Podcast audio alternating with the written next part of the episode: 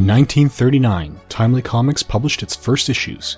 It later changed its name, first to Atlas Comics and then to Marvel Comics. In 2014, Marvel polled its fans asking for the 75 greatest Marvel stories from those 75 years and published that list in print form. The unofficial 75 Greatest Marvels Countdown will walk through all 75 of these stories every Wednesday from December 31st, 2014 to June 1st, 2016. Join me, Blaine Dowler, and a cadre of other hosts, including established podcasting greats and emerging talents, as we run through the list, discuss each story in the context of its original release, and determine just what makes it so great. The unofficial 75 Greatest Marvels Countdown can be found at Bureau42.com, on iTunes, and on Stitcher.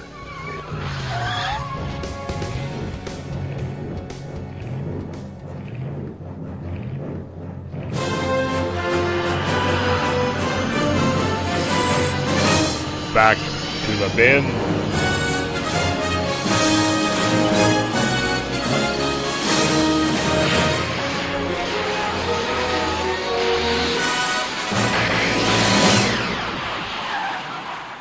So, if I'm getting this right, Jim, you went out of your way to pick a complex, critically acclaimed book that we were going to have a lot of things to talk about. okay. Pretty accurate?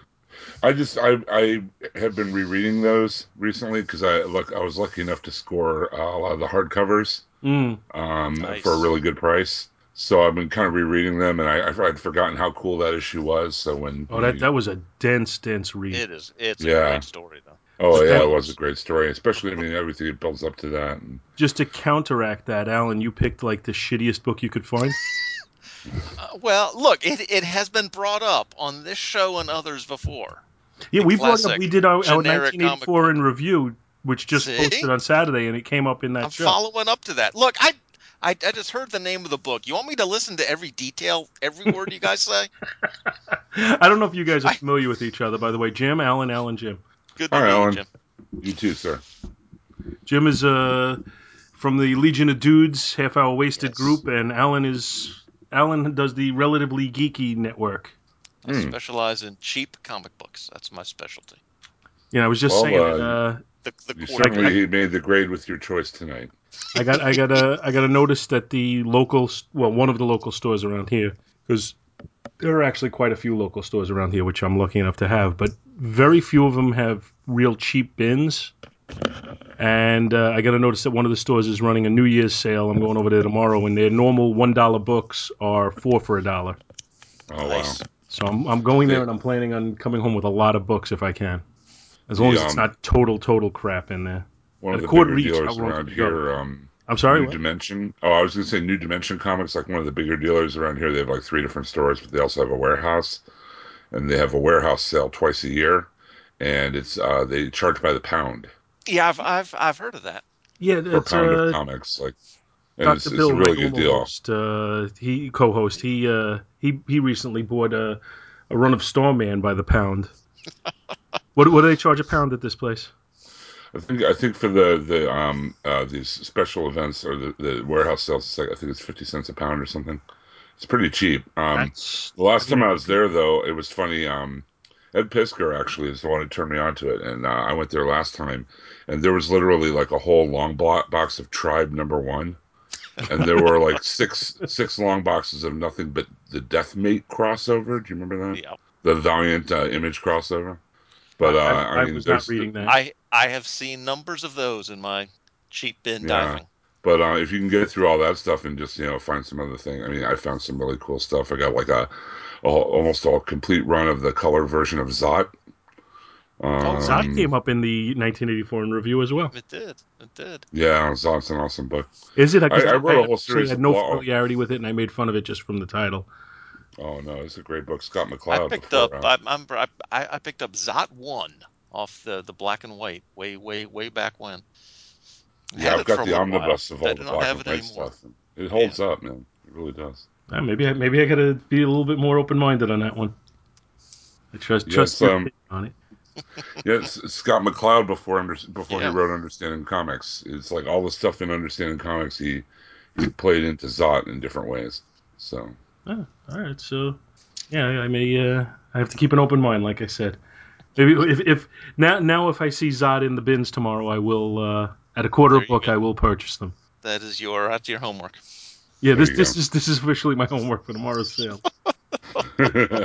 Well, I mean, the beauty of it at twenty five cents a book is you really don't have to do your homework. Like if you were spending a buck a book and you walked home and you got you know you you, you walked into the house and you realized you bought three books that you already had, you'd be Right. pissed off at throwing away three bucks. There's a Mm. yeah. Th- there's a point at what it's a quarter. What is Yeah, he that's exactly it. I mean, I'm not going to buy 40 books that I already owned. I may, you know, I may end up finding, you know, one or Yeah. two in the pile that I did, but you know what? I'll, I'll swallow that 50 cents, no problem. Yeah, I've been um, I, I converted. Um, I, I haven't been buying any more. I haven't bought any floppies for uh, geez, a couple years now. I just buy digital and uh, like anything that can go on a bookshelf, like an omnibus or a trade or something like that. I just had too many floppies taking up too much room. Yeah, I kind of felt like that myself, and I, I, I totally kicked the habit. And then I went to New York Comic Con, and I went into a 50 cent booth, and I came out with I don't know 30 books, which you know it's not ridiculous, it's 30 books, but but it, Yeah. it, it like rekindled that love of back issues to for me,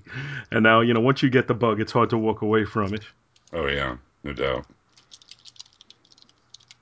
It's just so much easier to lug around a little hard drive than it is to lug around Yep. 10, 10 long boxes. Oh, absolutely, absolutely. Well, I'm not gonna. I'm not. when I moved into my- the when we moved out to the farmhouse, I just I'm like, no, this is not I'm not, not doing this ever again. Well, you have you have a. a I don't even. I, I actually I don't know because I think you have a lot of land, but is your house big? It's uh it's it's it's it's decent size. It's not huge, but it's a, it's a farmhouse. It's it's pretty big. I mean, each of the kids have their own room. We have our I have an office, and my wife has an office, and we have a bedroom. So So it sounds to me like there's there's Two- plenty of places. we have a lot of for hobbies. space. Yeah, yeah. But I just uh yeah I just didn't I don't know moving them. They're just so heavy. And, uh, Oh, there's so many. I what donated found. It quite a few. Yeah. Well, I think ultimately the the transportation of my comics will fall on my children after I uh, go to the great beyond. The great quarter bin in the sky. With any luck, I'll be here till I drop. And you'll be buried in mylar, so you'll stay in mint condition. That's another we, thing, we, had, too. we had I- a whole we had a whole discussion about that. Like my you know my kids enjoy the whole superhero thing, but they're really not that much into reading comics. My son once in a while will pick some up and read them, but not too often. My daughter pretty much not at all. Uh, so I don't even know that when you know when I do go, I don't even know that they're going to say, "Oh, good, I get Dad's comic collection." I think they're going to say, "Oh shit, how am I getting rid of these?" Because they'd rather watch them on TV or the movie or animation or something. Yeah, well, there's there's so many more. I mean, we're all in the same. I'm I am the eldest here, but we're all in the same by much, general yeah. range. And uh, there's so many more distractions and options for them than when we were kids. Right. You know, there- there- there's you know, I mean, when we were that age, or at least when I was that age, I assume when you guys were too. You know, there was no no no VCRs, nothing. I mean, I, I didn't even have cable. I just had the you know the regular channels. You know, the video game was Pong. You know, it, reading comics was exciting compared to that shit. Now they they're you know they have so many different things between the the internet and the video games and and the, just the regular movies that they have. I, I- it's not not surprising that they don't go out of the house at all. But my um, my three year old's uh, most worn out book is their trade paperback of Tiny Titans. and not only that, there's like a group a That's group great. picture of the Tiny Titans in the back of the book, and there are like literally forty or fifty characters in the group picture, and she can name everyone. And it, I mean, and not just the main guys, but like Shimmer and Plasmus. Excellent. you know, that um, that's impressive. You you you were Yeah, doing your job. I know she Yeah. knows them all. You know, um, but Well, you know- For what it's worth, the the gift my daughter was happiest with for Christmas, and she's 14, was uh, the the onesie pajamas, uh, which were Superman. She, she's walking around. uh, She's 14 years old. She's walking around all, all day in a Superman uh, outfit, you know, with the cape and all. so I, I take some pride in that as well. Yeah, my my daughter's uh, th- routine on Saturday night on um, digital broadcast. There's a, a, a network called uh, MeTV, and uh, every right. Saturday night they have Real uh, Batman retro seventies, yeah. And then uh, Wonder Woman. So we we usually watch Batman unless it's the Joker because that's too scary for her. Do they And show? then we usually uh, watch like the the first few minutes of Wonder Woman, and then she'll go to bed. Do they show the old Adventures of Superman on that channel? That's right before Superman. Yeah, the the lineup on Saturday night is let's see if I get this right: Adventures of Superman, then Batman sixty six, Wonder Woman, the original Star Trek. They have Sven on, who's like an old school horror movie host with an old, it's usually a Hammer horror movie or a Universal movie. And then I think it's uh, Lost in Space, and then Voyage to the Bottom of the Sea after that. It's like a whole nice. sci-fi Saturday. Yeah, night. I could easily just lounge in front of that. I'm not too big on the Hammer movies, but I love the old Universal. Yeah, yeah. It was amazing to me. It was a real revelation. I'd never seen Son of Frankenstein with Basil Rathbone before. Mm-hmm. And they showed it on that. And it's literally scene for scene, almost line for line, where young Frankenstein comes from. yes. Yes. And it blew my mind. I'm watching, I'm like, this is young Frankenstein, but played straight. Like the dart throwing scene and the the Frau Blucher type character. I mean, literally everything in the movie is is is what he he based in he you know he based it off of for Young Frankenstein. I had no idea. It's just I don't know. It's just weird. But yeah, and, uh, usually watch the Saturday night sci-fi lineup. For me, growing up, you know, I, I on Channel Eleven uh, locally, they always had every Sunday morning they showed the Abbott and Costello shows, so uh, movies, excuse me. So uh, one of the staples for me was Abbott and Costello meet Frankenstein, and that was I was about a month ago on Svengoolie. Yeah, I'm sure that's that's big on there. But I was yeah. thrilled when I the first time I saw uh, Frankenstein meets the werewolf, and really to me it was Abbott and Costello meet Frankenstein. Only you just took Abbott and Costello out of it. Right. So I mean, I, I, I that that like rekindled. That was the first movies. big crossover. It was like the first huge crossover to have like Frankenstein and Dracula and the Wolfman all in one movie. Yeah, and they, they uh, you know, then you had like you said, Son of Dracula. You had you had uh, or Son of Frankenstein. Rather. Castle of, you ended up ha- House of Dracula, House of Frankenstein. Right. Yeah. But they, they they switch those out with like the uh, sometimes they'll show the like sometimes every once in a while they'll show throw they'll throw in a cool like 50s B movie uh, sci-fi thing like they showed them mm. a few weeks ago or in, and they showed beginning of the end with Peter Graves and the giant locusts a few times but um yeah, it's mostly Universal and then some Hammer stuff, but but it's fun. I, I miss the old movie horror movie host here in Pittsburgh. They had Chilly Billy for years and years on Friday nights with Chiller Theater, and then when I lived in Cleveland when I was a kid, there had two different guys. They had Superhost. I remember on Channel 43, UHF channel, and they would show like mostly Godzilla movies and like Speed Racer cartoons. And then the other guys were Big Chuck and Hoolihan and they were there for like th- literally did it for like 30 years 35 years or whatever with like little skits and showing horror movies and stuff so. There's a good documentary all about horror movie hosts on netflix but wow i've totally digressed for a whole half hour i'm sorry. Uh, no we haven't been on that long have we but it's uh, I just just to tell you before I lose train of thought and, and go you know forget to out tell you I am right now I am loving your uh, DC TV show. Oh well, thanks, man. Appreciate that. I'm glad. It, it's. Uh, I mean, you guys are doing. You know, you're giving a nice point counterpoint on some issues that come up. You know, you. It's not all just the automatic. Oh, I love everything kind of thing. You're critical and yet you you praise everything about it. I think it's, we're fair though. I try to be yeah, fair. Yeah, exactly. That's my point, and and and I'm re- I'm really enjoying it. Oh well, thanks, man. Now I'm hoping. Yeah, we've been we've been hoping to do like a big crossover with uh, the Marvel show and the DC show, and you know, like talk about each other's shows. That, but, that, um, might, that might have been a good thing to do during the break. Yeah, that's what I wanted to do, but I, we might still. Yeah, we might still. Yeah, well, I'm still hoping that we can do our uh, network crossover one day soon. Oh, that'd be great. We just got we just did the duties um, the other night, and that was like a three and a half hour recording. So we had to break it up into two shows, mm. or you know, best best of 2014. Well, one one so. posted already, right? I didn't listen. Yeah, we got the first half. The first half is up. I'm in the middle of editing the second half, and it'll probably go up probably tomorrow or the next day. Yeah, there's a lot of long shows going out right now. I don't know, you know, I guess it's end of the year stuff, but a lot of people mm. shows that it, that it, I, I, sit down to listen to them, and I don't, you know, I don't, I generally don't look at the running time when I turn them on, and, and I'm noticing there's a lot of shows that are normally running about an hour, an hour and a half that are two, three hours lately. Right. Well, like every year, this is our seventh annual um, the Duties uh, Awards. You know, it's like our best of, and it's a lot of the regular categories. You know, best ongoing comic, best mini, best writer, best artist, or whatever. And we kind of talk about the argument and process that got us to you know where we choose our, our winner. But um, we also have stuff like you know um, the WTF award and uh, the Gimme Gimme Gimme award. You know, the thing that we want most in the new year um, the you know draw uh, big props award, you know things like that. So it kind of keeps it a little interesting, different, fun. Hopefully. Yeah, well, that's that's what we we tried to be different too. We did our, our year in review, but since we concentrate on old comics, the year in review we did was 1984. That was a good year for comics. Yeah, I did a whole series of blogs idea. all about 1986. Um, it might still basically what the we did was we went to Mike's Amazing World, and you can, you know, punch the mo- put up the month. So we Oh, went no. month by month, and we were just looking to see what came out, and you know, any, anything that struck our fancy, we would, we talked about. So there was a lot of stream of consciousness going on, but. Uh, I, I don't know how much fun it is to listen to, but it was a lot of fun to record. That much I can tell you. I'll probably listen if I. I'll probably listen to that while I'm on Mike's and follow along because I sunk so much time into that site and just Oh, wasted so much time looking at covers. Like, oh yeah, I, you ever play the game where you just keep going back and see, you know, what is the earliest cover you can possibly, you know, you remember.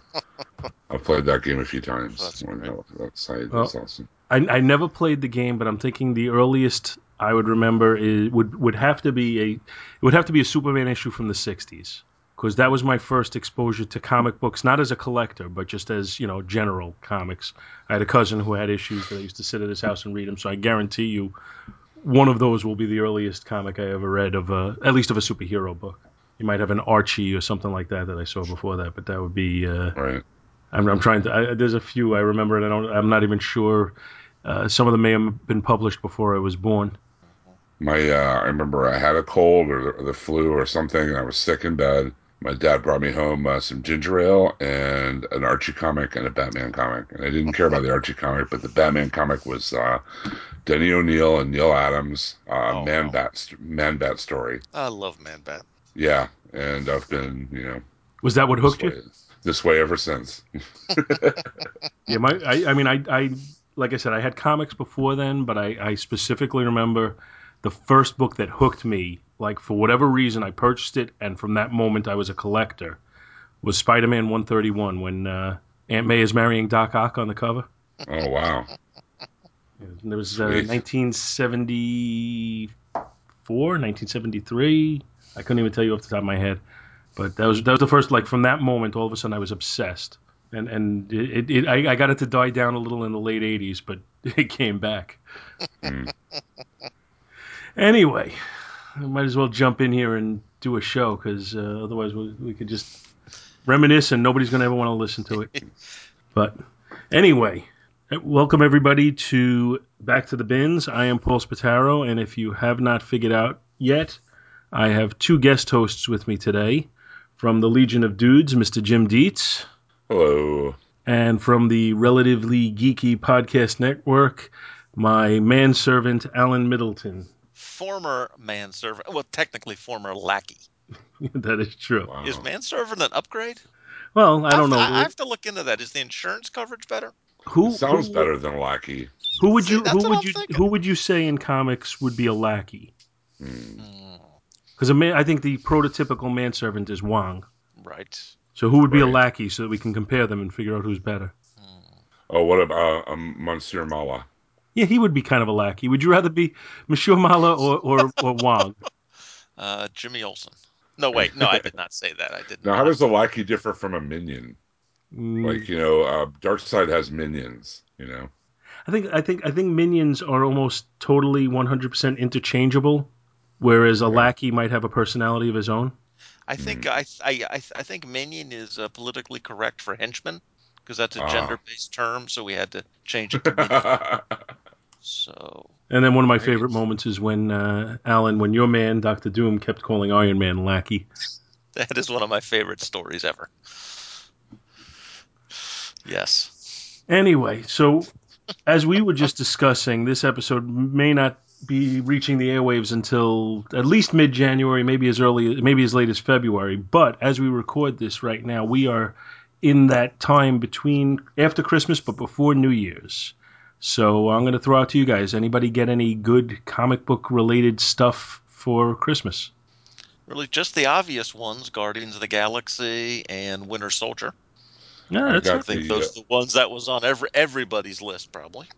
I got the uh, DC Cover Girls art book written by Louise Simonson, oh, that's nice. which is like all kind of, which is a compilation of all kinds of DC cover art going all the way back to the you know Golden Age, up into the modern age, uh, with commentary by Louise Simonson written all through it. It's pretty good.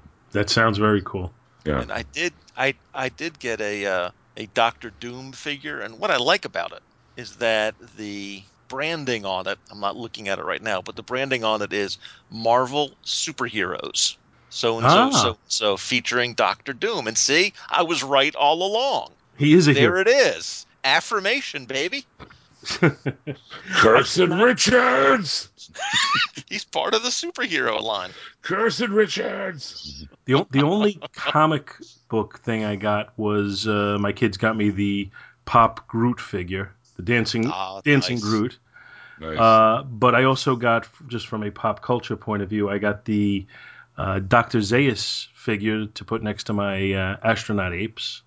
And I got the Kirk battling Khan from the Space Seed episode figure, oh. which, uh, you know, I mean, it's they're they're not, there's no rarity there, but they're still pretty cool. Uh, Is it wrong that every time I hear Dr. Zaius now, I hear that song from The Simpsons? Dr. I- I Dr. do too. Dr. Zaius. Zaius. Dr. Zaius. Dr. Zaius. It's, Oh, oh, oh, Dr. Zaius. I guess it's a sign of how clever it is that, that I mean, that they must have done, that has to be like 15 years ago that they did that episode, maybe longer. Yeah. Yeah. Well, And yeah, still- Phil Hartman was still alive, so yeah. still in our consciousness. So that's that's saying something. so I think what we're going to do today is we'll organize our books by quality. All we'll right, go the first. shittiest book What? first. No, wait a minute. That is. Then we'll go to the best book. spoiler, Then we'll go to the most kind of a spoiler. Kind of a spoiler.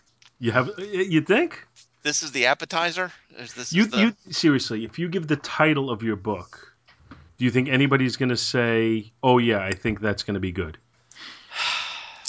generic comic book And now published by Marvel? Hello. I, I gotta wonder, like anybody listening to this, I gotta wonder if a lot of people still don't think you said the name of the comic. It is generic comic book. If they were if they were carefully listening to a late December episode of Back to the Bins, this was discussed on the 1984 year in review. It was. Well, discussed might not be the well, actually, discussed might be the right word, but not discussed. Or disgusted. Well, may I begin? Please do, sir. This will be the most generic synopsis ever. The uh, generic comic book, or the generic comic, cover dated April 1984, although strangely, not an April Fool's joke. There Well, are April Yes. 1984 cover date would have been released in January of 1984. January, yeah. And there are no credits in the issue, but in an interview, Back Issue Magazine, something like 20 to 25 years later, Steve Skeates claimed to have written it. And I was thinking it what might I can have tell, done by Alan Smithee. from what I can tell, nobody has ever claimed credit for the art. That's that's not a bad sign, right? So it's a we little rough. We start with a neurotic young man with lots of problems, including a job that doesn't pay well, a kid, brother in a coma, and a hot red haired girlfriend. He is mugged by a nice multicultural gang and is so infuriated after the mugging that he smashes one of his precious glow in the dark souvenirs when he gets home. As he sleeps, he is transformed via glow in the dark science into a white haired, muscled freakazoid with amazing powers and parents too involved in their own lives to notice any change in him. He arrives at work and is inappropriately fondled by his boss before being yelled at by a coworker and sexually harassed by a hot blonde. It, it was the 80s. He decides to become a superhero and he goes to the superhero tailor, you know, the one listed in the phone book. Meanwhile, a maniacal dude in a dark suit will get the world to finally acknowledge his superior scientific genius when he engages in criminal acts via his hypno helmet. The extra creepy Richard Simmons look-alike Taylor sells Superhero, the cheapest suit he has, which makes him look a bit like Moon Knight, actually. Hey, wait a minute. I like Moon Knight. After saving an old lady from muggers, Superhero comes face to face with the hypno powered supervillain. Feeling his confidence ebb away from him, Superhero is totally owned, or as they say today, pwned, by Supervillain. After another hard day at work, Superhero paints his old football helmet white, and the bad guys, along with Supervillain, rob the building that Superhero works at. And as he says, This is a coincidence which practically defies belief. However, pointing that out does not make it any less true. He is able to beat he is able to beat the bad guy because he has installed a Walkman into his helmet to play a positive, confidence building message to himself. The next morning, in a dramatic turn, we learn that it was in fact the boss who hired the criminals to steal some records that he was dipping into the company's profits, meaning our hero's one ally at his job is off to the hoosegow. Good grief! I'm even worse off now than before I became a superhero. Is this the type of reality I'll have to put up with from now on? Have to. The end. Paul, you still there? Paul? I, unfortunately, Now, is this part of Assistant Editors Month? no.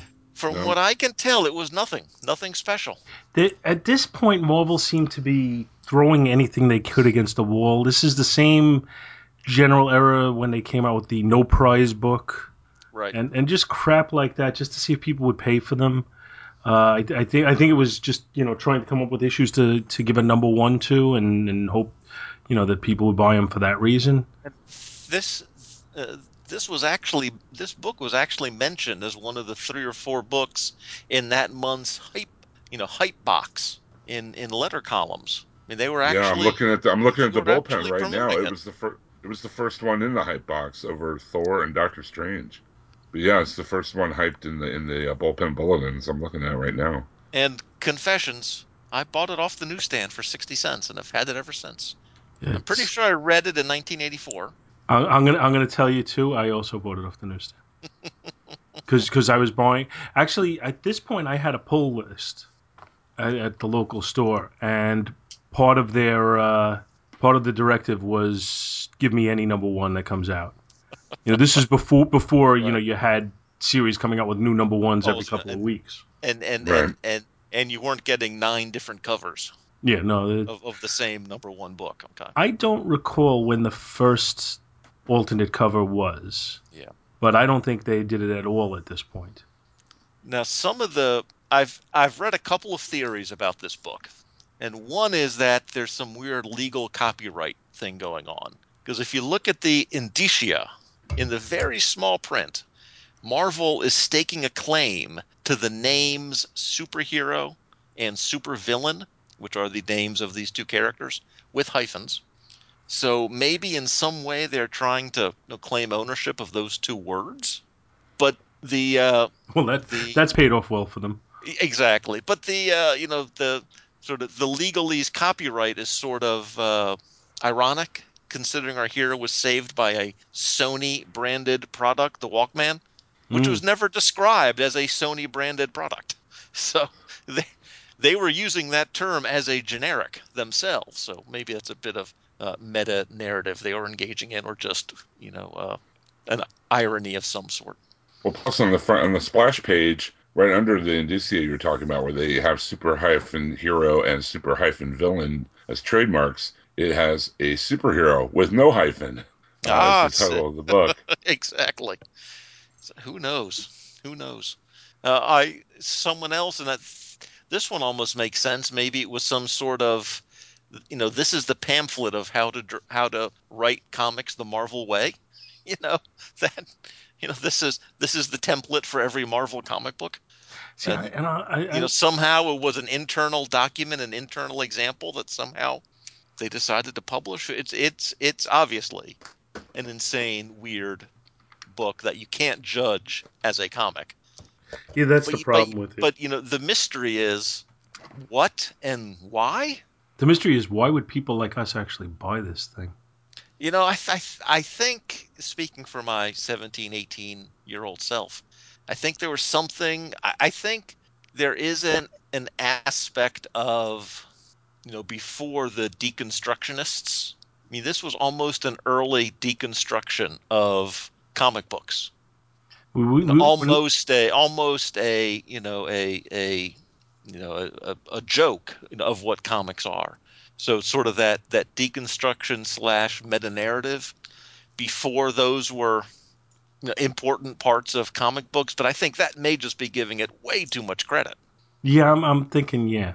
I, I, and I I, don't, but, I don't you know, mean but- that facetiously. Yeah, I mean, but you know, Alan Moore and some of the deconstructions aren't that far away. No, they're not, and No. and maybe maybe something like this might have given them the idea, Just but I don't think that that Steve Skeates in in writing this was so deeply into it that he was really coming up with a meta narrative. I just don't. I I, I don't see Well, that there's as as It his doesn't seem ironic in any way. You Right, I mean, it- it- it just seems, seems pretty too straight. played straight. You know.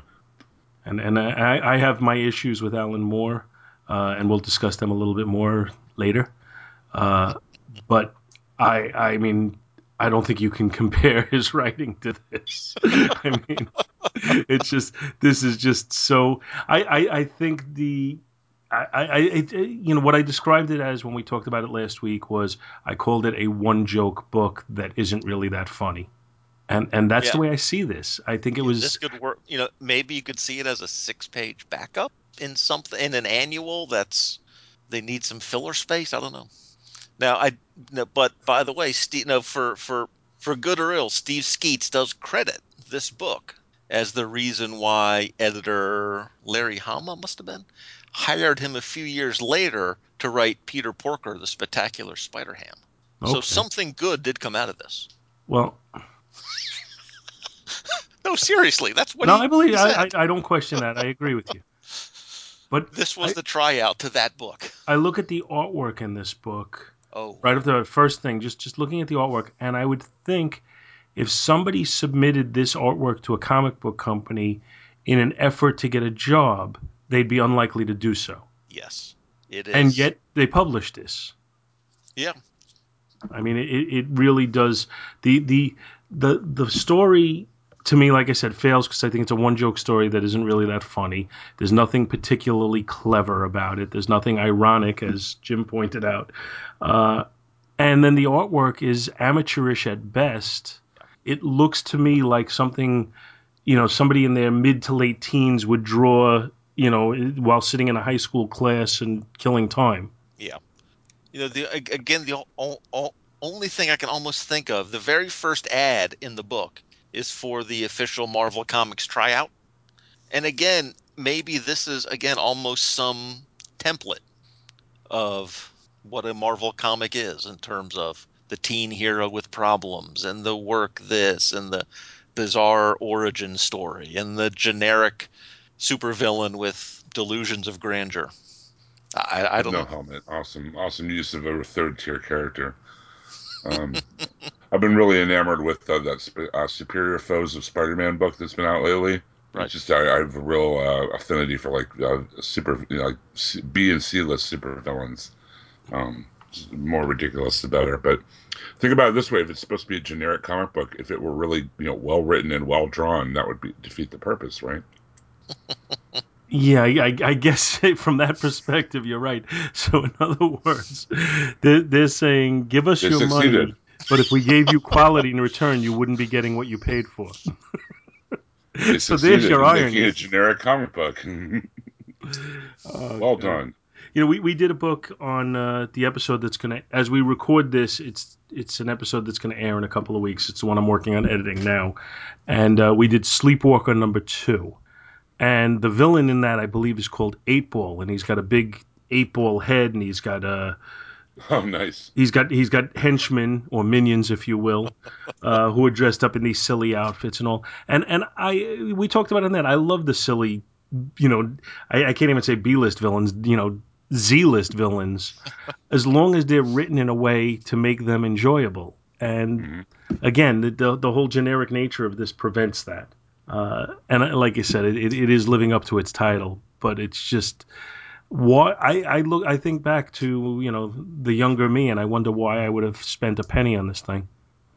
I think I thought it was funny, or thought it would be funny. I, maybe you thought it would be funny, but do you recall reading it back then? If you did think it was funny upon I've- reading it, I have kept it all these years. yeah, well, I still have mine too. That's because I don't so that. I don't know if that gave me that. I, I yeah, I, I, I don't know what to read into that, but I'm pretty sure I haven't read it since that first time. I'm pretty sure that I picked it up then and never actually read it because I started looking at it and said, "This is shit." and I, and I trying to be funny. I think that's actually what I did. Yeah. and and I- there's nothing about this that makes me feel differently about it. It's just to me, it's it's like it's it's Marvel exploiting its its readers by putting out something that they know is is crap. This or Apollo Smile. If you had to read one every day for the rest of your life. Oh God, is is there any way I could? Uh, s- and and and you are on suicide watch, so you cannot kill yourself to uh, avoid the penalty. I you know what? I'm gonna go Apollo Smile because at least there's boobies. I mean, this guy. I mean, he's he's got a hot redheaded girlfriend who he dispatches onto the bus in page two. Wait, Yeah, what, she- what- she's she's she's in the book for one page, dude, what are you doing? which is by the way actually the best drawn page in the book, and it's still shit. And that that's that just closes it all out. Anybody have anything to add on this thing? It's pretty we, we, generic. we, we spent too long on it anyway. The only the only thing I'll give you is uh, on the second to last page of the story, the uh, at the bo- the last panel, the guy who's getting ready to arrest the boss looks like Jim Shooter. I I wonder if that's intentional. Yeah. I, I would I would think no because I don't think this artist had enough talent to intentionally make him look like anybody. I'm gonna find out it was Neal Adams. But I looked, I, I looked every, every site I, I could, uh, I could, uh, I could think of, and no one had claimed credit for the art. You mean for yeah for the art? That's right. Yeah. yeah. I, I, I mean I I just jumped to Marvel.com and obviously you would have looked there already anyway, but no luck. Well, you, it's your your book. You got to rate it. Okay, here's the thing: the cover. Well, look, do you have to set a standard? Do you, do you you- have to set you- a general? I mean, do, do, Alan, do you need a set standard? you you are a teacher by trade. This is what I'm saying. I'm asking you to give letter grades as you would a student. I, I will. But do you have a set standard to use for critiquing critiquing a work of art, or do you judge it based on what was Art? what it was intended to do? Art The is, cover. Let me just say, the cover did what it was intended to do. I'm giving the cover an A minus. Oh God. It's designed well, black and white. It's eye catching. The story is incredibly goofy. Some stakes, lots of plot holes. It does wrap itself up. C minus. Art horrible on every level. Better than I could do. D minus. Overall grade C minus. Eh, D plus. C minus. All right. I'm gonna say I'm not. I, I could never give a cover like this an A. I will say this cover does what it sets out to do, but there's nothing about it that's clever. I mean, it, it's basically made to uh, to create the image of of like the generic cans of uh, food that you can buy where they have the white label. Uh, but it, it serves its purpose. It, it gives the effect that they want to give it, and somehow I ended up paying sixty cents for it. So I'll They- give it just a C. They It- got it's a dollar neither good twenty. nor bad. They got a dollar twenty out of the three moderately intelligent comic book fans on the podcast. Yeah, I Well, never bought this one. You know, I, I'm now convinced that Jim is the only moderately intelligent one. didn't yeah, they're- sixty cents that- yeah, the evidence seems to point that direction now. But uh, I, I, like I said, I'll give a C on, on the cover just because it serves the purpose they wanted it to, as you say. The story, uh, again, one joke. It's not funny, and I think you could have been generic and still created some real humor. So I'm going to say a D. And the artwork, uh, I'm not going to go by the better than what I could do standard that you you presented it with. Uh, although I, I honestly believe I could do better than this, and uh, but I'm going to say it's an F. So overall, I'm giving the book a, a, a D. What do you think, Jim? I think if they wanted to make something truly generic, they did, and it was pretty generic. I mean, the story was generic, the art was generic and, and forgettable. Uh, the cover, I'll give a C minus. The story, I'll give it a D, and the art, I'll give an F. Um, for a lot of the same reasons Paul did, and giving it a D overall. Um, I, I didn't buy it back in the day because I, I probably paged through it at my LCS and was like, "Wow, this is shit," and put it back. And Yeah, well, bought congratulations. a copy of John Sable instead. Yeah. you you're going to compare this to John Sable? No, no, I'm saying that's why I probably Wait was spending my money on in '84 instead of this. Exactly. Good move, by the way. You're a better man than I, Mister Dietz. or Puma Blues or something. All right, I, I you know I, I'm wondering now as, as we're sitting here when I edit this, what music I'll put to the background of this. It has to be some sort of generic theme. Some some, some music of some kind. Yeah, you know what? I think we got to go the- with yeah, the generic. Uh, you have the Back to thousand the bin song. strings. Yeah. Okay. Alan, you you know what the generic Back to the Bins music is, right? It's not the Airwolf theme. No, it's the Girl from Ipanema. There you go. See, perfect. I think you're getting that in the background of your uh, synopsis. But that said, going from oh, and and honestly, uh, this despite how bad this is, it's better than Apollo Smile. Just to throw that in as a final thought on it. Uh, but going from one of the worst books we've covered in quite some time, and and I do appreciate you picking a really bad book because sometimes that's fun too. Uh, we'll go to uh, what possibly uh, I think will be a much better book for our DC. Jim, I picked uh, something from the magical year 1986. Um, I don't know if you guys have, are aware of this. You probably were because you lived through it, and our listeners might not. Though, but 1986 was kind of a, a huge watershed year for comics. There were so many uh, great and innovative comics coming out at that point. Um, you know, everything from you know the big two doing Crisis on Infinite Earths and Daredevil Born Again, and you know the Dark Knight Returns and Watchmen to um, you know all the great indies that were coming out at that time. Nexus, Badger, um, you know, like I said, John Sable, um, all the first comics and things like that. '86 was really really big year, and this was um, the the uh, the comic I picked is Swamp Thing number 50. It's the culmination of Alan Moore's uh, American Gothic story um, that really like made his name in Swamp Thing after he kind of he hit the ground running kind of with the anatomy lesson um, when he took over. I think that was issue 23, if I'm not mistaken. But then soon started this multi uh, part story called American Gothic, where the kind of the fabric between heaven and hell was kind of, or between earth and hell was kind of um, um, losing integrity, as it were, and you know things were coming over, and and uh, dark things were coming over into our world, very much like a, a, a, the premise of the Constantine TV show. Oddly enough, um, and he's he was a major player in the story as well. But this is a double-sized issue, and it's basically the huge confrontation between dark and light, um, you know, God and God and the devil. And it's not even the devil because some of the devils have sided with the Swamp Thing and the good side here, hoping they'll get you know favor from God. Uh, we start with you know, Cain and Abel at the House of Secrets and the House of Mystery, you know, at the well, and they're saying, "Oh, let's climb up on the cliff and see the big conflagration." And this comic pretty much has every mystical and magical character from the DC universe in it. As I said, it's written by Alan Moore. The art is by uh, Stephen Bissette, uh, Rick Veitch, and John Totleben.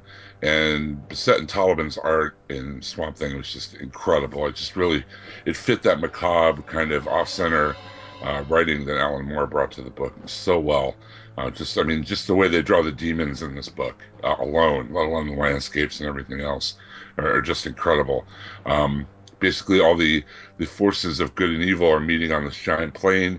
Um, this giant dark presence has kind of made itself known um, in, the, in, the, space between uh, Earth and Heaven and Hell, Back on Earth, John Constantine has gotten together a group of mystics, including Sargon the Sorcerer, uh, Zatanna, Zatara, um, uh, Mento from the uh, the Doom Patrol, uh, and Baron Winter, and uh, and Constantine himself. And through Mento's helmet, they, uh, they have him giving a running commentary of what he's seeing on this mystic battleground. the first thing he sees is the demon Etrigan, uh, Jack Kirby's creation, you know, from the Demon comic in 1970 uh, or so. Uh, grabbing these living creatures to use as his armor for the upcoming battle. Um, pretty cool. And, uh, and Alan Moore writes uh, Etrigan as a rhyming demon, which is, is kind of neat. Doctor Fate shows up. The Phantom Stranger shows up with a bunch of angels. Um, on the on one side um, are all you know, all these creatures, and on the other side are the demons of, of the Dark One, and then this giant bubbling black mass in the back that at first just looks like a giant dome, uh, later, we realize that it's just basically the knuckle of one finger of this giant, giant evil being. Um, as the as the um, the battle you know starts to get uh, more and more momentum, it's harder and harder for the circle, the arcane circle that Constantine is leading back on Earth to keep an eye on what's going on, and Mento is like basically holding on to his sanity by by a shred as the fighting is going on, just trying to keep uh, a look at all, all, all you know and everything that's going on. Um, the dark entity first pulls in Etrigan and asks him, you know, what is the nature, you know, of evil? And Etrigan, you know, gives him an answer that he doesn't like, and he throws him out, you know, in, into a splat uh, in front of him. The um, the discharge from the, the, the battle is so great that the, mystics start to feel it, uh, starting with Sargon the Sorcerer, who spontaneously combusts Um, but they still don't break the magic circle, so they can still see what's going on. It's kind of when we see what a real bastard John Constantine is. You know, this guy just died. He's like, nope, let's keep going. You know, um, the battle continues. Uh, Doctor The show Fate must gets go on. right, exactly. Doctor Fate gets swallowed by the um, the blackness, and his answer about you know good and evil doesn't please um, the black entity either, and he gets uh, ejected um, forcibly from uh, from you know the the dark uh, being. Uh, Dead Man saves him and carries him off to the angels to be healed. Um, the magic circle is crumbling again. It seems like the energy is being passed around. Uh, you know, the, the psychic backlash, as it were, from them watching uh, this this conflagration is um, uh, getting caught in their circle, and uh, Zatara sacrifices himself to save Zatanna's life. Um, and he spontaneously combusts. You have to keep the circle going. Uh, Mento is, is barely able to hold on. Um, the Phantom Stranger uh, is, is is knocked has his hat knocked off, you, never ever see, and looks up, and the Spectre is shown up on the scene uh, to confront this dark being, and the Spectre is you know 500 feet tall, as big as the, the dark entity. Um, they wrestle, uh, they fight, and the Spectre realizes this dark entity is much much bigger than even he is. It's uh, so big that you know Mento reporting back on it, doing the voiceover, can barely you know grasp it all in his mind. Uh, it swallows the Spectre up, and he asks him, "What is the nature of good or evil? What is evil for?" And you know, the Spectre tells him it's only to be avenged and expunged and destroyed. And the the dark entity spits him out and forcibly ejects him to the ground, um, just beaten, uh, beaten down. Finally, with no other recourse, the Swamp Thing looks around and then walks into the the dark being without hesitation. Um, the dark entity asks, asks him, you know, little thing, you know, what is the what is the nature of evil? And Swamp Thing basically tells him that he feels that the only reason that evil exists is that it allows good to it allows good to exist. Without evil, there is no good, and without good, there is no evil. And that the duality is what's important, not that one triumphs over the other. And the dark entity is very pleased with this, and he is he allows Swamp Thing to basically walk out. And then the uh, the battle is stopped. The, uh, the the the dark being reaches up for the sky, and instead of uh, fighting, there's a giant hand reaching from from I guess the hand of God reaching down to the dark entity and joining with the uh, the black entity, and everything goes crazy. Mentos and mind snaps. You see smoke coming out of his mental helmet. I mean, he is he's beyond the pale. And instead of there being a giant conflagration in hell and uh, taking over earth and heaven, um, instead there is a duality. There is good and evil in the world, dark and shadow. And uh, the it ends with an epilogue of Cain and Abel saying, you know, what's going to happen now without good and evil? What kind of stories will we have? He goes, I don't know. And Cain pushes Abel off the side of a cliff and says, I'm sure we'll think of something. but um, I remember reading this when it came out on the stands and just being blown away by it. Um, all the, I mean, the writing is is is good. I mean, you know, and I understand people have trouble with Alan Moore. I do too. Some of the things he's written and, and done or whatever. But I really, I, I, this stuff is solid. I, I haven't reread it probably since it came out, and uh, I've been going through the hardcovers of the story and the story leading up to this climax, and it, it really does hold up for me. And th- this is the era where what Moore's doing is just so ambitious, and that's that. That's the first word that comes to mind on this is what an ambitious idea, concept for a story. I would say that's that's a, a, a nice way to sum it up uh, very quickly. And, and by the way, Jim, this this is a dense dense story, and I thought you just did a marvelous job of synopsizing Mhm. it in a very understandable way. Wow, thanks. I was worried about that because there is a lot going on here. No, I, I I really think you, you you did you did a terrific job with that. Uh, I, I like I said, I have my issues with Alan Moore, and, and I don't want to make this an Alan Moore bashing session because this book is is incredible, and uh, I don't want to make it about Alan Moore the man. Uh, I, I I talked a while back. We did a show tributing uh, Carmine Infantino when he passed away, and I said then I had to separate the man from the work because I honestly was never a fan of Infantino's later work. Basically, from the mid 70s on, I, I was not a fan of any of his stuff. Uh, I, I found it to be kind of simplistic. I, I just didn't like it. But I met Infantino at a convention a couple of years, and, he, and, and the guy was absolutely a gentleman.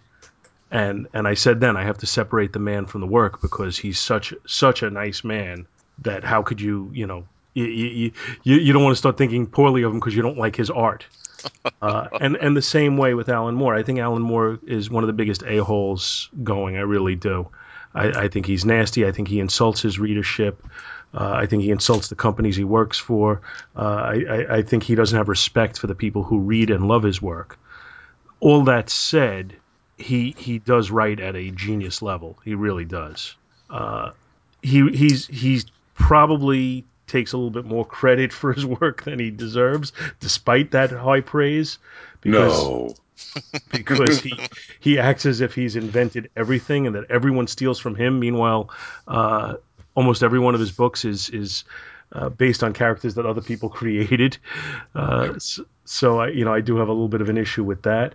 Uh, but the complexity of this story, and and I did not read all the books coming leading up to it, and I really really do need to. Uh, but the complexity of the story and everything is just phenomenal, and I'm sure giving it as short of a time period as we are in this show, we really can't do it justice. This this probably deserves uh, the treatment like you guys gave The Watchmen when you first started uh, podcasting together, where you where you do one issue and you'd spend an hour breaking it down page by page, uh, and and this probably deserves that kind of treatment, but that's not the format on this show, so we're not going to go that far into right. it.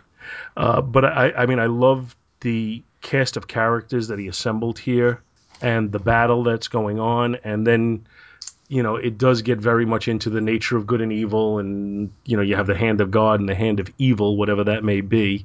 Uh, I guess it's you know just purely metaphorical, but uh, anyway, you know you, you have all of that put together in, in a way where not only is it is it giving a message on the, just the nature of life, but it's it's doing so in an entertaining fashion, which is you know not so easy to do.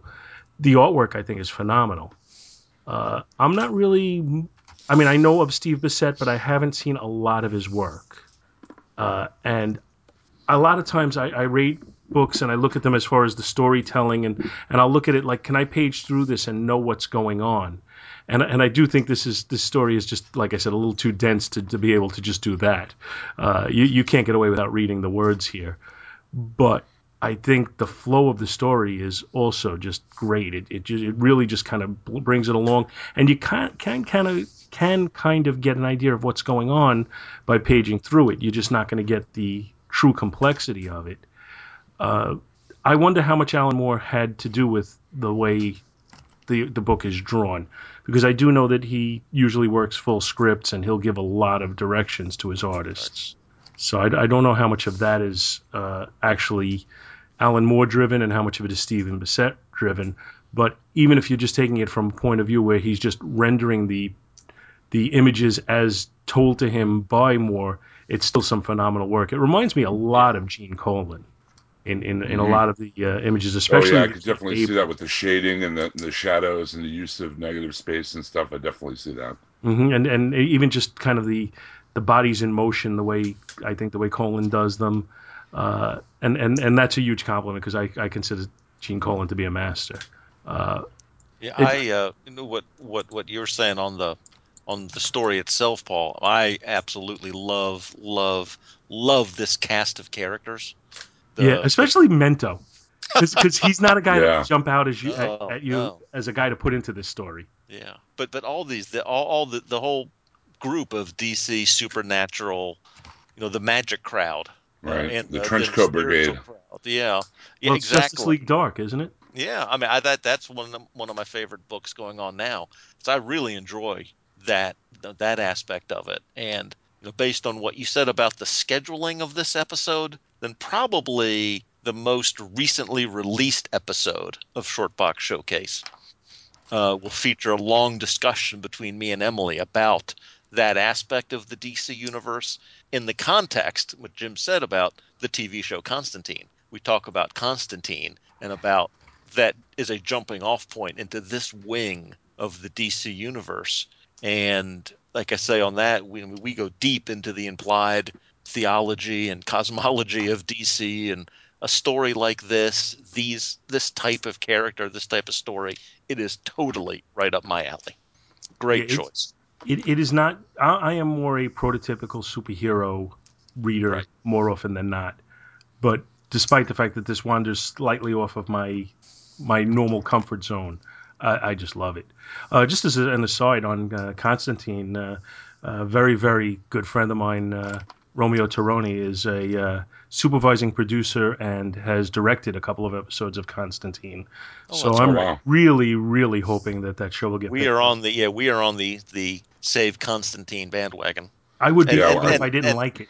So, and now we have a personal reason to. So Yeah, Yeah, I host the DC TV podcast for HHWLOD network, and uh, you know we've been you know every episode doing you know as part of our, our DC TV coverage, uh, covering every episode of Constantine so far, and watching those ratings really closely. So yeah, Yeah, well, I'm, I'm. I mean, from what I understand, the ratings haven't been quite what what they wanted, but there's still a good shot of them picking it up because they see some quality in there and think an audience may pick it up as time goes on.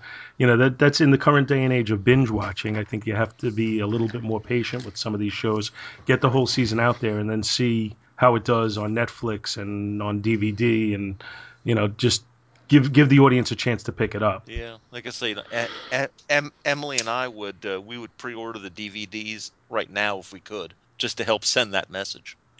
yeah, I think if, even if it doesn't uh, stay at NBC, it might it might have a good home at like Netflix or Amazon Prime or something. Uh, Right. you know where they you know they could uh, you know keep keep that ball rolling because that cast is really good. Um, the writing has really improved since the pilot. I think every episode has been stronger than the last one.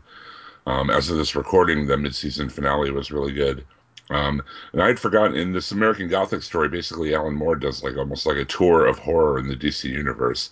Um, we get like aquatic vampires and uh, premenstrual werewolves and you know all this kind of different stuff and uh, uh, you know and this is like the culmination of all that and if you look at that uh, there's like so much of the dna of the vertigo line uh, Mhm. in this right. Sure. uh, story i mean you know you get you know the hellblazer book you got you know dead man has had a couple of vertigo books um you know all this the entire um you know the books of magic thing that, that neil gaiman spun out of this has like you know a lot of these same characters too um so I mean, for, you know, I, I, I, I totally understand people have trouble with Alan Moore the person, but I mean, Dostoevsky was supposed to be a real bastard who beat his wife, but I still love Crime and Punishment. You know what I mean? Yeah, Um, yeah, that's. and that's I feel the that's same way. You know, I love I love his run on Swamp Thing. I love uh, Miracle Man and Watchmen and, and, and V for Vendetta. Would I like to hang out and listen to him talk for an hour? Not really, but um, you know, I'll sure as heck read his funny books. Uh, but But Exactly. yeah, this is coming back to this. This is, I, it's funny because I, I I go back to some things and they they hold up really well, and some things don't hold up at all. And this just is held up so solidly. Uh, rereading it after you know so many years. Just just to to stay on that very that that topic that isn't totally on this book, but I think sometimes there's a little bit of Woody Allen syndrome with Alan Moore, in that we know he you know that he is an incredibly intelligent guy and puts together incredibly sophisticated stories, so therefore people are afraid to criticize anything he does. Like George Lucas. Well, no, No, I don't think anybody's everybody's- afraid that's to what- I haven't heard That's anyone why- afraid to criticize him. But, I mean, but like, no, I like mean, a like- Woody Allen movie but nobody comes who out. matters. You know, what I mean, nobody edits George Right. Lucas when he was doing Phantom Menace. He's like, oh, I want to have a Rastafarian oh, right. stereotype named Jar Jar. There wasn't anybody there saying George, that wasn't a good idea. Maybe we should back off that. You know what I mean? He's Well, that's saying he surrounds himself with yes men. There's no one. Right. He just surrounds himself with people who are going to Yeah, back I up what you know, his Yeah, I think. Uh, yeah, I, I I'm talking- the whole saying though is like critics. Yeah, I'm talking about like movie afraid to- critics. Yeah, They, Oh, okay. when, a, the- when a new the- Woody Allen movie comes out, they're afraid to say, "Oh, that was a bad movie," because it's Woody Allen. So you have to say it was great because And- otherwise, and if- it, it'll seem like you're not intelligent enough to Exactly. to That's what I was gonna say. If it's if you don't get it, it's because oh you don't get it. And I and I Uh, think that's Alan Moore's attitude so. towards his readers. If you don't like my work, it's because you're not smart enough to get it, and that bothers me. You know, the fact that he has that attitude, and I, you know, I, I just went on saying you got to separate the man from the work, but Mhm. that's one of the things that disturbs me about him. You know, I'm I'm able to read a comic book. I know, you know, I know that that there are very sophisticated books out there, and and but you know, I'm I'm I'm a fairly intelligent guy. I I think I can handle reading them, and there's some that I just don't like. What can I tell you? hmm Taste is taste. Hmm Yeah. So that that you know, like I said, that's that's the attitude, that condescending thing that bothers me. So you know, and, and but but that said, I can still separate that enough to say this is this is a really really really good book. Absolutely. I'm I'm saying, uh, well, you know what, Jim, it's your book. Why don't you give us the ratings first? Uh, I, I'd give it straight A's. I, I, this is like in my highest echelon of comic. Uh, you know, it's like I put this right up there with the Claremont Byrne uh, X Men and the Perez uh, Wolfman Teen Titans and uh, Lone Wolf and Cub, and like some of my favorite comics of all time. So I just give it straight A's. I, I would I would tend to agree with you. I think, like I said, I think the artwork is beautiful. I think the story is incredible. I think the story's A plus. It's not an A. It's an A plus. Yeah. I'll give the artwork an A. Uh, and the cover, I, t- I think it's a very very compelling cover, and I'm gonna stay I'm gonna stay with an A on that also. So, A A's across the board except for the writing, which gets an A plus. Yeah, the only thing I'd say I gave the cover a B plus, just because it's not as necessarily as dynamic as I'd like. But you have all these people, and it's hard to do that too. Though picking it up just as a one shot here, I don't really know why all these people are writing at me. Now, probably if I'd been reading the stories leading up to this, this would have made more sense. But it's a beautiful piece of art. So I'd a But B it's plus. But everything, 80s everything, yeah, e- everything works out to an A overall. There's no the doubt biggest about that. negative I have on the cover is that the biggest character on the cover is a generic beast that Swamp Thing is riding. I, I think Swamp Thing should be the biggest thing on the cover. I just I really dig that 80s anniversary banner. Yes. Uh, that just reminds me of like you know what was the Legion of Superheroes annual Right. number one and like all these other different books that had that same banner that were so great. I guess purely as a an exercise in self indulgence, I uh, not that long ago uh, posted uh, my list of the top ten movies of all time, in my opinion, and that list, you know. Uh, I, I, I would admit, you know, over the course of time, that that list changes or it's subject to change on any given day. But either number three or number four on my list, I think it was number four, uh, was the movie The Good, the Bad, and the Ugly. And that has consistently been in my top 10 for years and years. It's one just i think it's an awesome movie. So they Great made this book for you. and i certainly was part of the target audience for this book. There's no question about it. And uh, so I, I picked the man with no name number one which was released in may of 2008 alan it had a cover price of $3.50 you know, you know what I call that, Paul? I call that 14 comics. Were you, you, you expect him to still have that that um that explosion that says still only 35 cents on, on the uh, those those were the days though but you know you know what still only 35 cents means right It's about to be 50 cents. That's right. Mhm. It means you're a month away from 50, or at least 40. I think they were 40 for a while. I, I Yeah, think they were. I, I think they bypassed 45, but I think they they Yeah, they did. They went from 35 to 40, then to 50. 50 and 60. yeah 60, then to 75. Oops. Did they ever do 90? There was a dollar twenty-five. I remember the Baxter's. The first Baxter books were a dollar twenty-five. Your uh, your Swamp Thing book was $1.25, but that was That was a double sized. yes. Phew, who would pay that much issue. for a comic? Yikes. Anyway, this book was published with three variant covers in addition to the original cover, uh, which uh, is not one of my favorite things. But one of the variants was the ever so popular at the time zombie cover, which Yeah. was a take on the uh, the DVD artwork on uh, the box of uh, The Good, the Bad, and the Ugly. Only it was a zombie Clint Eastwood. The primary cover shows uh, for the most part, a silhouetted figure against a white background. And uh, he's got a gun in each hand, and one is being held to the sky, and the other one is kind of at his at the side of his head. It's upward, but not as high. And he's kind of at a almost a diagonal attitude uh, angle, rather. And the only part of his face you could see is his nose and his mouth, and you can see he's got the cigar in there. The story is written by Christos Gage, penciled and inked by Wellington Diaz. Colors are by Bruno Hang and letters by Simon Bowland. The storyline is The Good, the Bad, and the Uglier, and it is Saints and Sinners, Chapter 1. The story opens up with a quiet western town, typical of the 1880s or so, at dawn, and we see our poncho wearing anti hero strolling in to the sleeping town. He makes his way to a barber shop and goes in. Once he's uh, once he's in there, we see some U- Union soldiers. One is sitting on top of a building, and they're kind of getting ready to ambush him. Uh, the one on top of the building has a rifle that he's aiming, and we can kind of see from his perspective, looking into the barbershop window, where you see the barber chair and a blanket, and then you could see the shoes coming out from underneath. Uh, at that point, we hear a sound behind him, which, of course, is our man with no name right behind him, who quickly dispatches the soldier with a rifle butt to the chin. The shoeless man with no name then jumps from the roof to the ground, goes back through the barbershop, and comes out and outshoots three of the soldiers, leaving only one alive. That soldier tells him that the reason they're after him is because he blew up a bridge, which is an event that occurred in The Good, the Bad, and the Ugly. Uh, the man with no name finishes that last soldier by pistol whipping him in the face. And that was a sign of mercy on his part because he didn't actually kill him. Having uh, dispatched of the soldiers, he puts his boots on, tosses a gold coin to the barber, and heads to the general store where he fills up with supplies.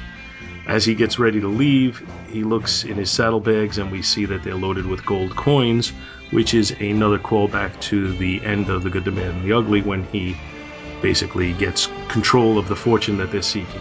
And at this point, he rides off. We now join two Confederate soldiers who are talking about the Yankee, how the Yankees don't know about the gold that he's carrying, and how they need to find him first, figuring that he'll try and avoid people by staying in the desert. That's where they go. Cut to the man with no name who is riding through the desert. As he attempts to take a drink from a canteen, it's shot from his hand, and a group of soldiers, both blue and gray, start rushing towards him. He starts he starts riding away amid the gunfire and quickly turns around towards them with the sun to his back, which blinds them. And, uh, excuse me, he's able to shoot them all because they're blinded and can't even see him to shoot him because of the sun. Turns out that there is one man that is left alive who was not in uniform, and he was actually who the group of soldiers was pursuing. He asks the man with no name to help the mission, at which point we see that he's wearing a priest's collar and he collapses. He says that he's dying, but that the mission of San Antonio's is surrounded by bandits and that there are only priests and wounded men inside. At this point, he recognizes the man with no name as having been to the mission, which is yet another callback to the good, the bad, and the ugly. This character is Father Ramirez, who is the brother of Tuco Ramirez, who was played by Eli, Wallach in the movie, and he does appear in the movie, and he actually nurses the Clint Eastwood character to health uh, in the movie at one point.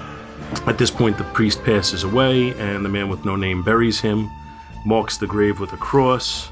He does a little soliloquy, talking to himself and saying that the men at the mission are probably already dead.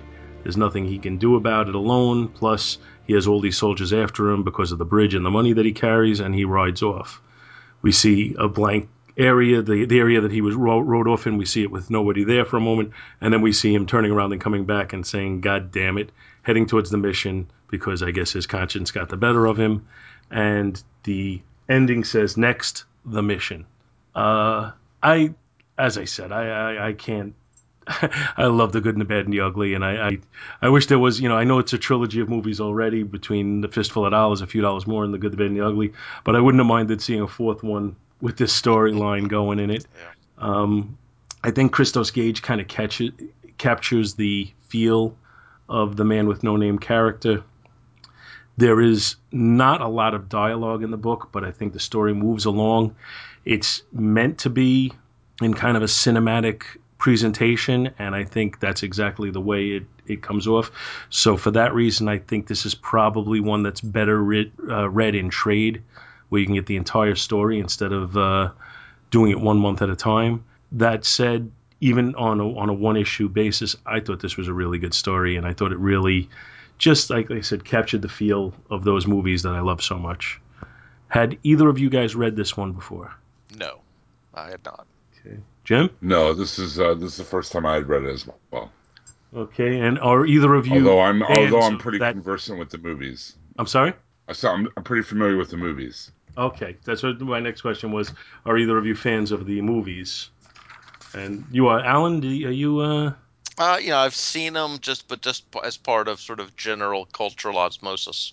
Okay. Well, what'd you guys think of this then? I I thought it was good. I think it would read better in trade. Again, it's a problem of modern comics. Is that uh, your synopsis was about as long as it took me to read it, and there is that fundamental problem of it's a really fast read. Yeah. And I think I think they do the best they can with it by giving sweeping cinematic panoramic art, making the most of those silent and those quiet pages. So certainly a great uh, certainly a great character study. And I like that. And again, some of the callbacks to the movies I didn't I didn't get, but knowing that that you know that those are very specific uh, specific pieces certainly is a nice touch. And I don't think that not knowing that affects your ability to read No. and, read and appreciate Right. the story. I think it's just an extra Right. layer of appreciation. Backstory a little bit, yeah, sure. So I, I, I, like the scene. I, I, I like the scene when he's at the general store and he's, you know, the the guy says, uh, "Oh, so you're getting a bunch of stuff." Not that it's any of my business, you know, as he just gets stared down by the guy. He says, uh, four canteens, hardtack. Oh, what do you what do you need all this for? Uh, have a safe journey, sir. it, it, it reminds me of a scene in uh, High Plains Drifter, which was cl- directed by Clint Eastwood, and it was kind of his take on the uh, Sergio Leone spaghetti westerns. And uh, he he was the man with no name in that as well. And somebody says, uh, "What did you say your name was?" And he just looks at him and says, "I didn't," and he walks away. and that's that's what that scene reminded me of. But uh, I, yeah, I, um, I mean, I definitely agree that it, it is a victim of decompressed storytelling, not because it's a bad read, but just because it's too fast of a read. Certain, I think certain my only problem. Oh, I'm sorry, go ahead. So I was, I was going to say, yeah, my sweet spot would be somewhere in between Alan Moore Swamp Thing 50 and this. Compromise. that leaves a very large. if we can take if we can take a few of the word balloons, a few of the the little bit of the the the, the density, and just put just a little bit of it over here, so I feel like I had a, a real meal as opposed to just a little a, little uh, a little uh, canapé, a little appetizer. Well, a lot of these um like uh, IPs they're relaunching as comics now. Like there was just an Escape from New York comic. There's a you know Big Trouble in Little China comic. There's uh, going to be a Puppet Master comic pretty soon. I mean, when they when they do these IPs in comics, the the thing that I always kind of gauge it by is does it have the feel of what it's of the source material, you know? And this definitely does. Like like the color palette by by Bruno Hang. Uh, I don't really know his work very much, but I mean the color palette he chooses here is very cinematic and very much in the style of those movies. You know, a lot of a lot of sepia, a lot of browns, a lot of oranges and yellows. Um, the I feel like the the one scene in the splash page uh, where uh, you know we get the reveal of you know saints is- or sinners and saints chapter one. I could almost hear that kind of wah wah wah in the background. You know, the Mhm. Ennio Morricone uh, uh, soundtrack. It just it really had the. I think you know sometimes with these uh, adaptations or, or um, you know sequels or whatever, uh, they they don't really get the feel of the source material um, while advancing in their own story, and I think this really did. Um, I appreciated the the continuity nods where it fits in the continuity of the other movies, and uh, how it kind of ha- has those nods, but they aren't like integral to the story. Like Alan was saying, he didn't, you know, he only knew you know, the movies in passing or whatever, and he still enjoyed the story. I think my only issue would be paying a 350 cover price for it. Like I could see paying like in a 99 cent sale on Comixology since I get a lot of my issues uh, digitally now. Uh, maybe picking it up like you know four uh, you know in a four issue or how long is the uh, the uh, the miniseries? Is it four or No, I think they had a. I think it was twelve issues, twelve? and then well, but but I think this, if I remember right, because it's been a little while since I actually read these, but uh, I think there were two different storylines over those twelve issues, and then the Man with No Name was discontinued, and then they did. I think it was called, might have been called The Good, the Bad, and the Ugly. They came out with it under a different title and did like another six issues. But I think the art is pretty good, and um, and the, it definitely captures the feel. The, the script definitely captures the feel. And, but you may you both make uh, you, you know the point about how how you know, decompressed storytelling or whatever, and I think they're going for that cinematic feel. And unfortunately, that results in like you know two or three panel pages. Well, um, and you- with, you gotta know, really really great art, but just like like like Alan said, you know, just uh, a really quick read. You know. you got to keep in mind too the the Sergio Leone style would be the slow burn, Oh yeah, definitely. you know, which doesn't necessarily translate to to uh, you know sequential storytelling in in, in dr- with drawings.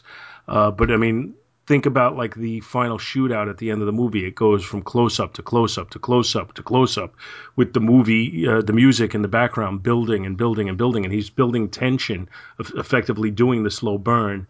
And I think it's almost impossible to do that in this medium.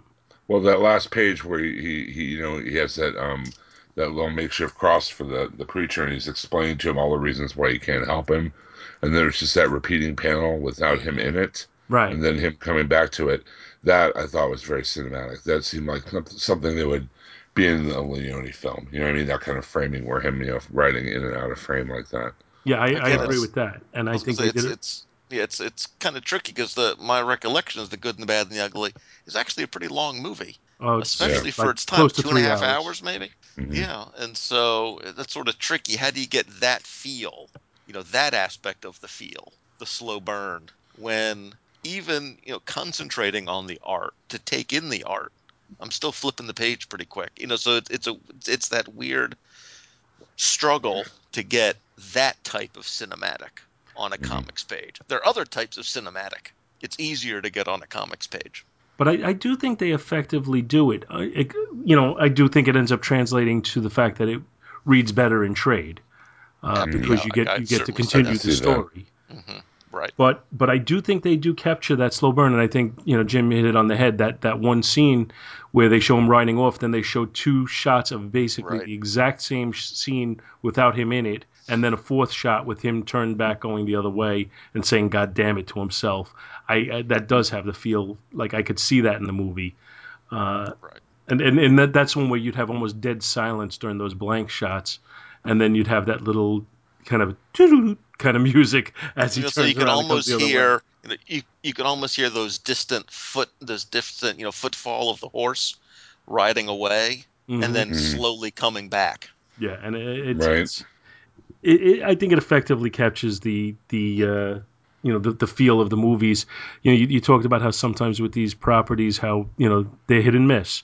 The one recent one I could think of, and I thought it was a big miss, was when Chaykin did the prequels to Die Hard with the you know the Bruce Willis character as a uh, rookie cop, and and I don't think it captured the feel of the movies at all. Hmm. I don't know if you. If Well, I'm guys glad I missed that then. Yeah. that was uh, that was one I picked up on on a Comixology sale and uh, still kind of regretted it. You I didn't pay a lot. I think it was a dollar an issue, and it still felt like too much. They should you should have paid them, or they should have paid you a dollar to take it off their hands. Um, but yeah, I think this, like like you're like I was saying, you know, these IPs sometimes they get it, sometimes they don't. I think Christos Gage really understands, you know, what Yes. kind of what he's you know what he's writing to, you know, as it were, in the sequel um, that he's writing here. So um, it definitely has that feel. And I, I wonder if the audience is is pretty much exclusively people like me who love those movies and decided to read the comic to try and get that feel, or if there are any people out there who said, "Oh, let me give this a shot," and then because they read this, went out and saw the movies. Hmm. That, that would be Mhm. interesting to hear. Yeah, it's hard to tell with that these like you know, with these IP based stories. How how much of it is straight nostalgia and how much of it is really turning people on.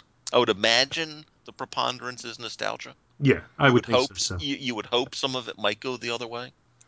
Well, to, to me, if, if you're working to an audience on pure nostalgia, though, as the creators, not, you know, you're in the audience, it doesn't matter, but as the creators, if you're working and your audience is going to be pure nostalgia and that's all you're worried about, you've already limited your potential audience and you don't Mhm. have the chance for the breakout hit.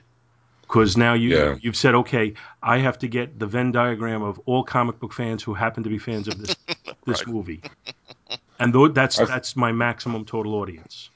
Well, I think this comic kind of does it right. It's not totally dependent on its source material. It's a story of its own. It seems. Yes. you know, and, and but it's but it fits snugly in that continuity, and I think that's the best you can do with this kind of thing, rather than try to, you know, either rewrite everything or, you know, just totally missed the mark or whatever. They just you know tried to be respectful but tell their own story. And if it doesn't stand out on its own as a good story, it's you know if it's too like you say, Paul, too slavish to the source material, then it's, and it can't stand on its own, then it's just going to, I think, fail.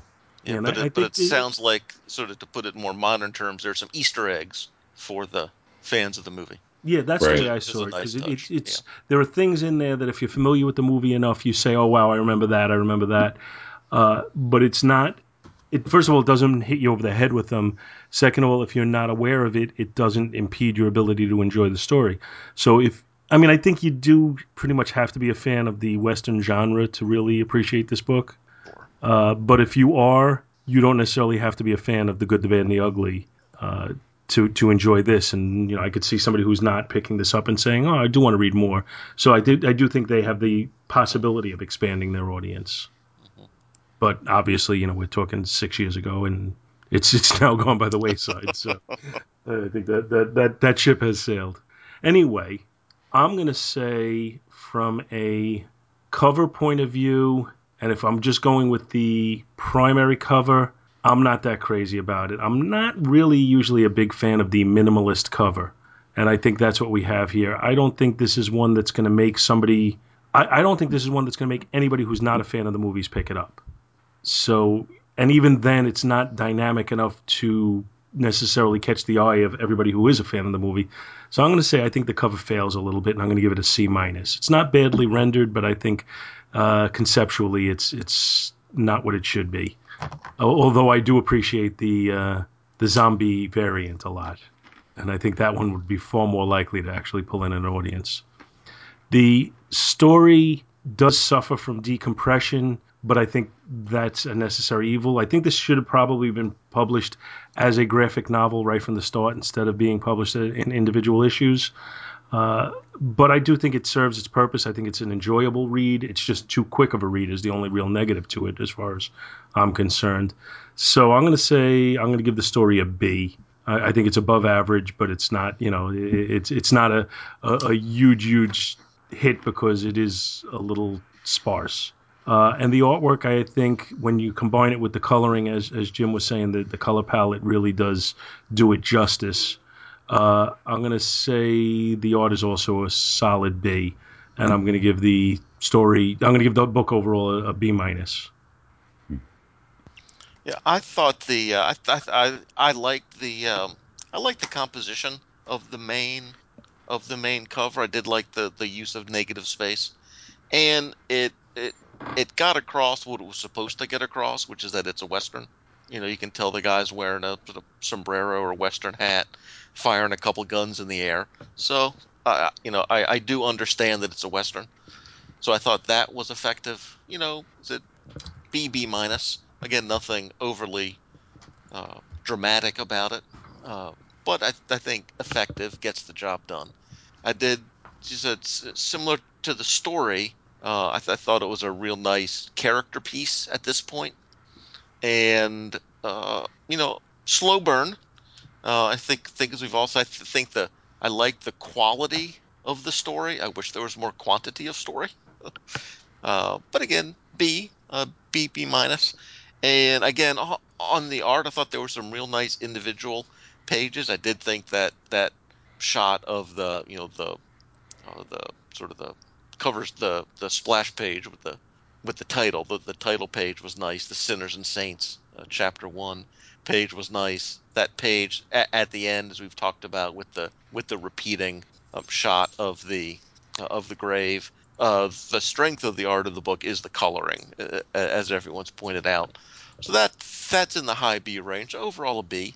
Again, I enjoyed it. If, you know, if I see the full trade at the public library somewhere along the line, I wouldn't mind picking it up and seeing where the story goes. It's certainly engaging, you know, for the uh, for what it is. How about you, Jim? The uh, I'd say for the cover, it's like a C. I mean, they were just okay. You know, I'm I'm not a real fan of like zombie variants or whatever, so it's kind of not not my wheelhouse. So you know, I give the, I give the covers a C. Uh, the art for the book, I give a solid B. I really enjoyed it. Again, the the color palette was really good. Um, the the the point of view and like the you know quote unquote cinematic blocking as it were of the different scenes I really enjoyed. Um, story I probably give like a B B plus. It really does have the flavor of the uh, of the movies, and I really appreciate that when they try to you know write a you know de facto sequel like this in a comic. Um, that it, you know that it fits and it doesn't just you know um, you know just a bunch of references to the source material. It's a story of its own. So, I guess overall a B for for the issue. Yeah, so we're, we're pretty all con- consistent all around with B's, I guess, on this one. Yeah, it's it's good, but it's not Yeah. you know, earth shattering. Yeah, it's just a you know a general. A, a- basically, you know, my, my way of looking at the grading is C is average. It's not particularly good. It's not particularly bad. It's average. Uh, so a B is you know it's a little bit above average. It's not you know the end all and be all, which would be an A, uh, but it's you know it's a good book, and that's that's I think where this one falls. Yeah.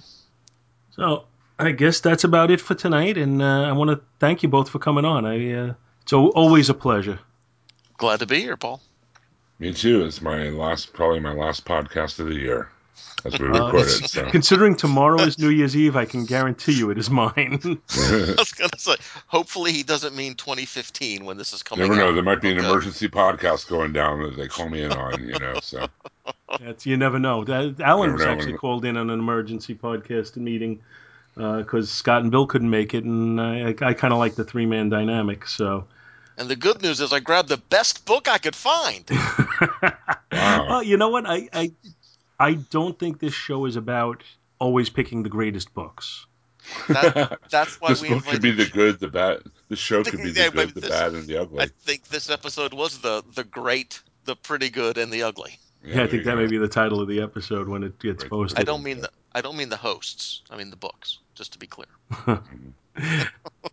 I, you know what? I, I, I could I could live with being any of those three anyway. It doesn't matter.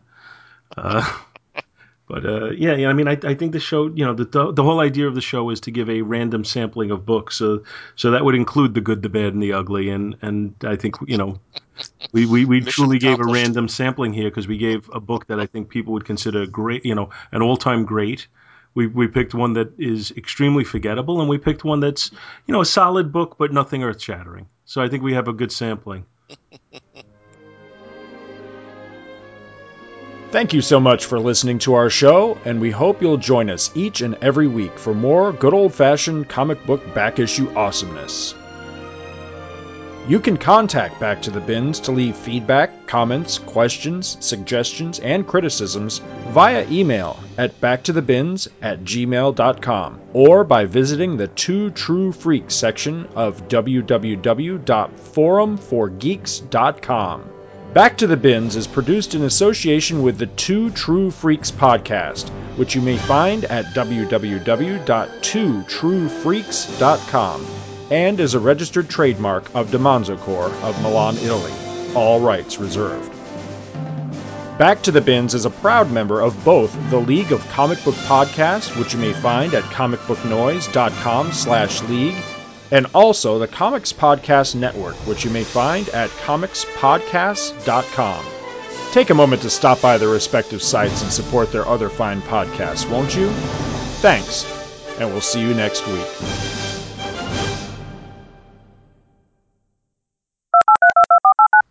Uh, if you guys are good, I'm going to take like a five minute break because my dog is barking to go outside. Sure. Got to do what you got to do. I'll Yeah, be man. I'll be back in a minute. If you guys want to just shoot the breeze while I'm doing this, feel free.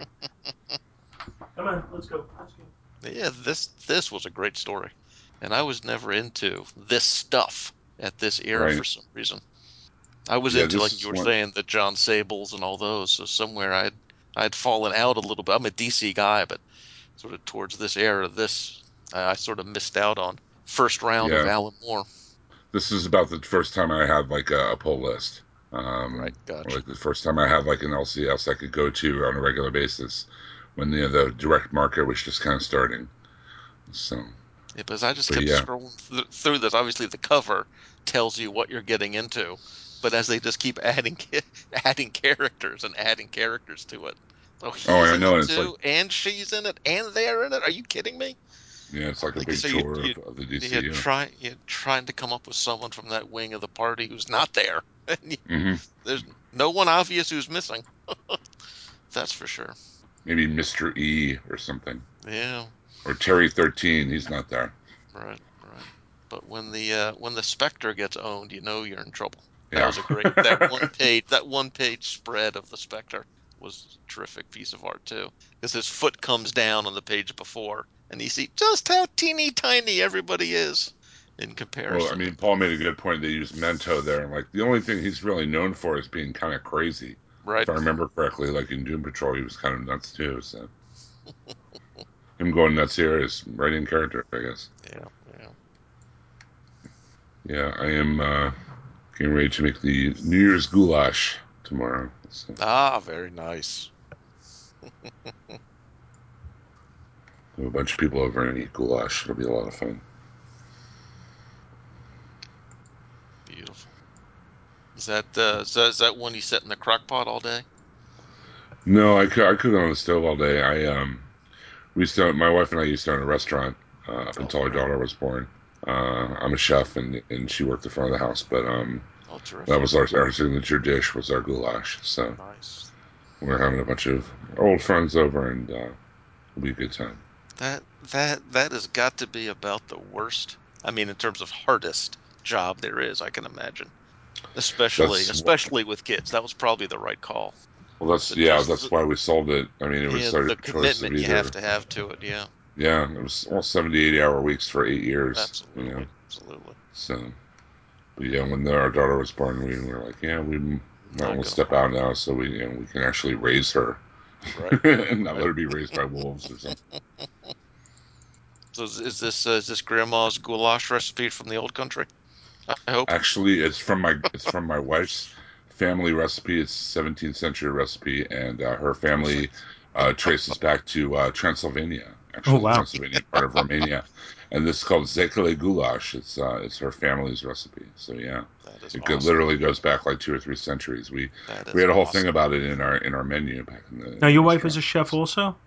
No, she's a really good cook. She hasn't trained or, or worked on the line or anything, but she's a good, you know, home cook. She worked the front of the house um, in our restaurant. She, you know, she's a really good hostess and knows a lot about wine. And um, I mean, she ran the whole front of the house in our restaurant, and I ran the back. So Yeah, I- I'm going to hold off to get into my book for a few minutes because they're still outside. I'm waiting for them to come in. But uh, as soon as they come in, then we'll get rolling on mine. But uh, if only if only I was close to Pittsburgh, I'd be coming over for some goulash tomorrow, buddy. I'm, make, I'm making, I think, uh, 15 pounds of. Uh, That's I can't eat that much. I'm sorry. Hey, that's just for me. Ohio's only I a have to make couple another batch away. for you guys. well, you're a big dude. You you could probably eat a couple of pounds. Hey, everybody, what's up? Dr. Bill in the house.